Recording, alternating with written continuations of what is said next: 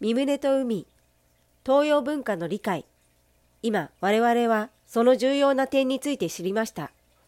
皆さんは進学校卒業生で、この運動の指導者になるのだから、この点について真剣にメンバーを教育しなければなりません。皆さんは彼らをよく教育しなければなりません。今、韓国語を勉強している人たちにしてもそうです。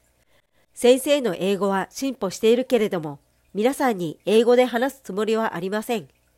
特に皆さんと韓国で会うような場合、先生は英語は話しません。もし先生と話したければ、皆さんは韓国語を使わなければなりません。別の言語を学ぶことは不可能なことではありません。シックは誰でも約2年間韓国に滞在すべきだと先生は思います。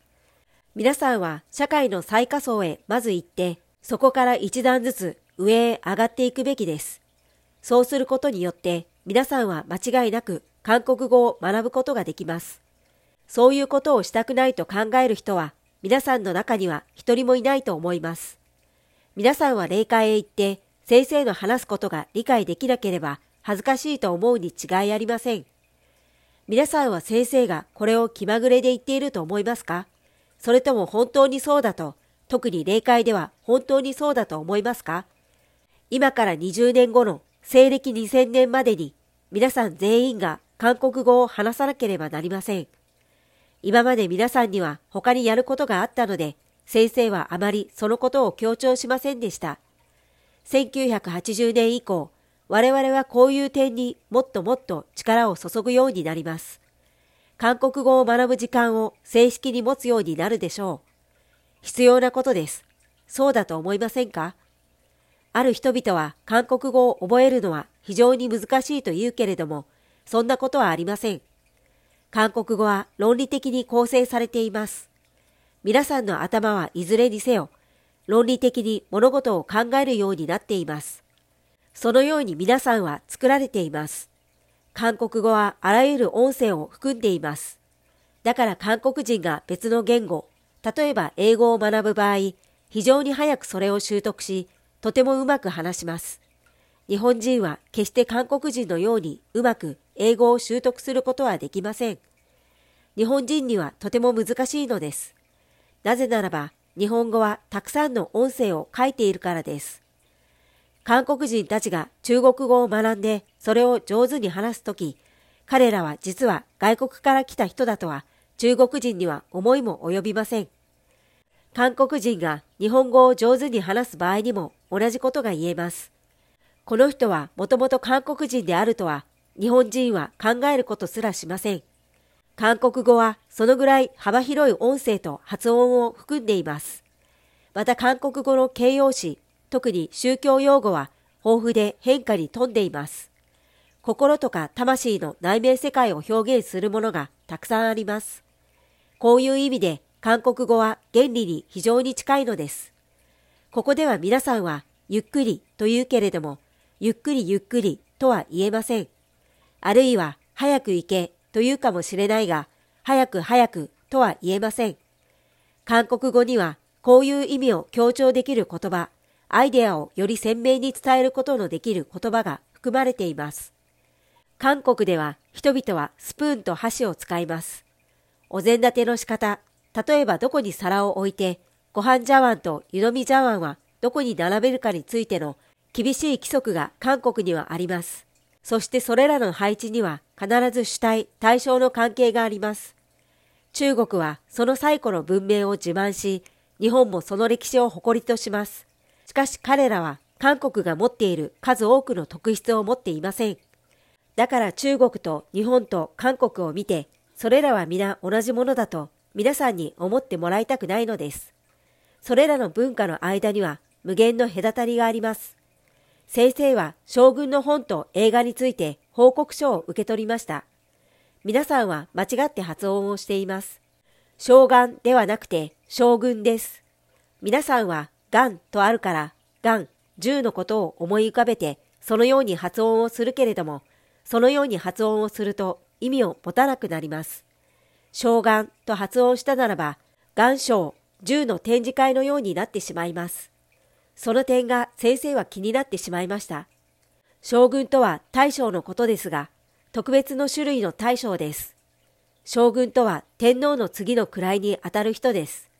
いずれにせよ、人々はその番組に大変興味をそそられました。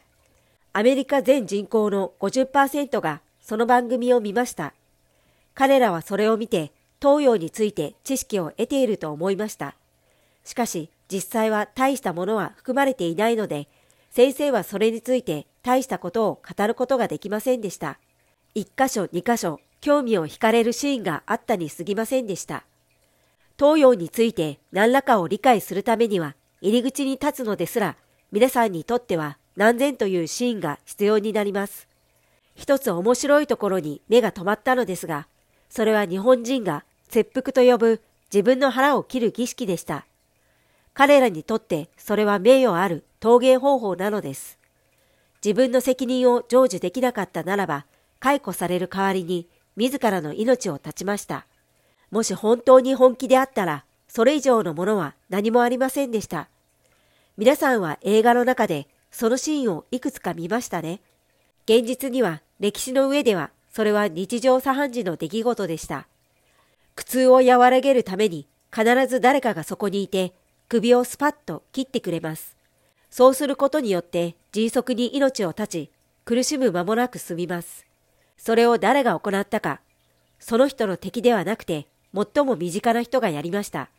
親愛の友とか最も近い親戚の人が首を切ってくれました。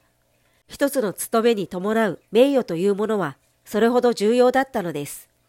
またそれほどの真剣さが生命と直結していました。彼らの生命はいつも危険にさらされていたわけです。この国アメリカにはこれと同じような概念は全く何もありません。責任を果たせなかった場合にはそのようになるということを一度でも考えたことはありますか？日本人は侍の歴史の中でそういった誠実さと真剣さを経験しています。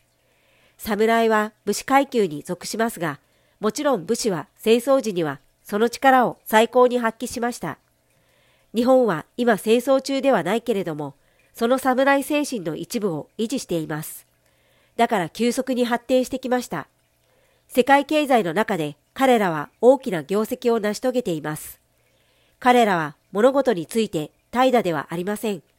仕事の分野で自分たちの首が危険にさらされていることを彼らは本当に感じています。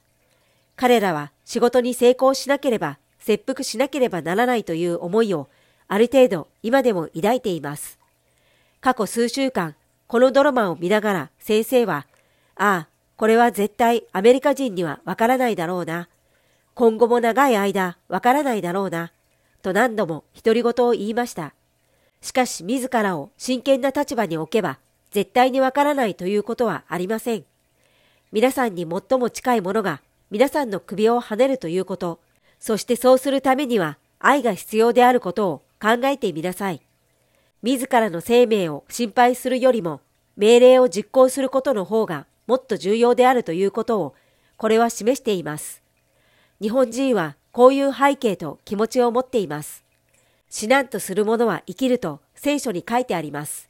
日本人はその伝統のゆえに摂理の面で最善を尽くします。一度神様の身胸を理解すれば、そういう猛烈精神を持って彼らは責任を果たそうとします。皆さんは日本人の中に多くの欠点を見出すかもしれないけれど、その一点ゆえに日本人は多くの障害を乗り越えているし、またしばしば他の諸国を凌駕することにもなります。話を続けた方がいいですか？それとも今朝食を取りたいですか？朝食を取るべきか、それとも取らざるべきか。朝食はすでにできていますが、皆さんは欲しくない顔をしています。まあ、海が近いのですから、それをそのまま投げ捨てることもできます。魚が大変喜ぶでしょう。それでも良いですか？時には皆さんは働きたくないと思う時がありますが、食べたくないと思うことはないのです。しかし食べることと同様、あるいはそれ以上に働くことを愛するならば、皆さんの成功は保証されていることになります。働くことによって失敗するということは決してありません。そのために食事と食事の間が長くなりすぎれば、自然と胃袋が皆さんを導くようになります。今日の訓読はこれで終わります。このゴディブルは皆様のご協力によって成り立っています。詳細はゴディブル .org をご覧ください。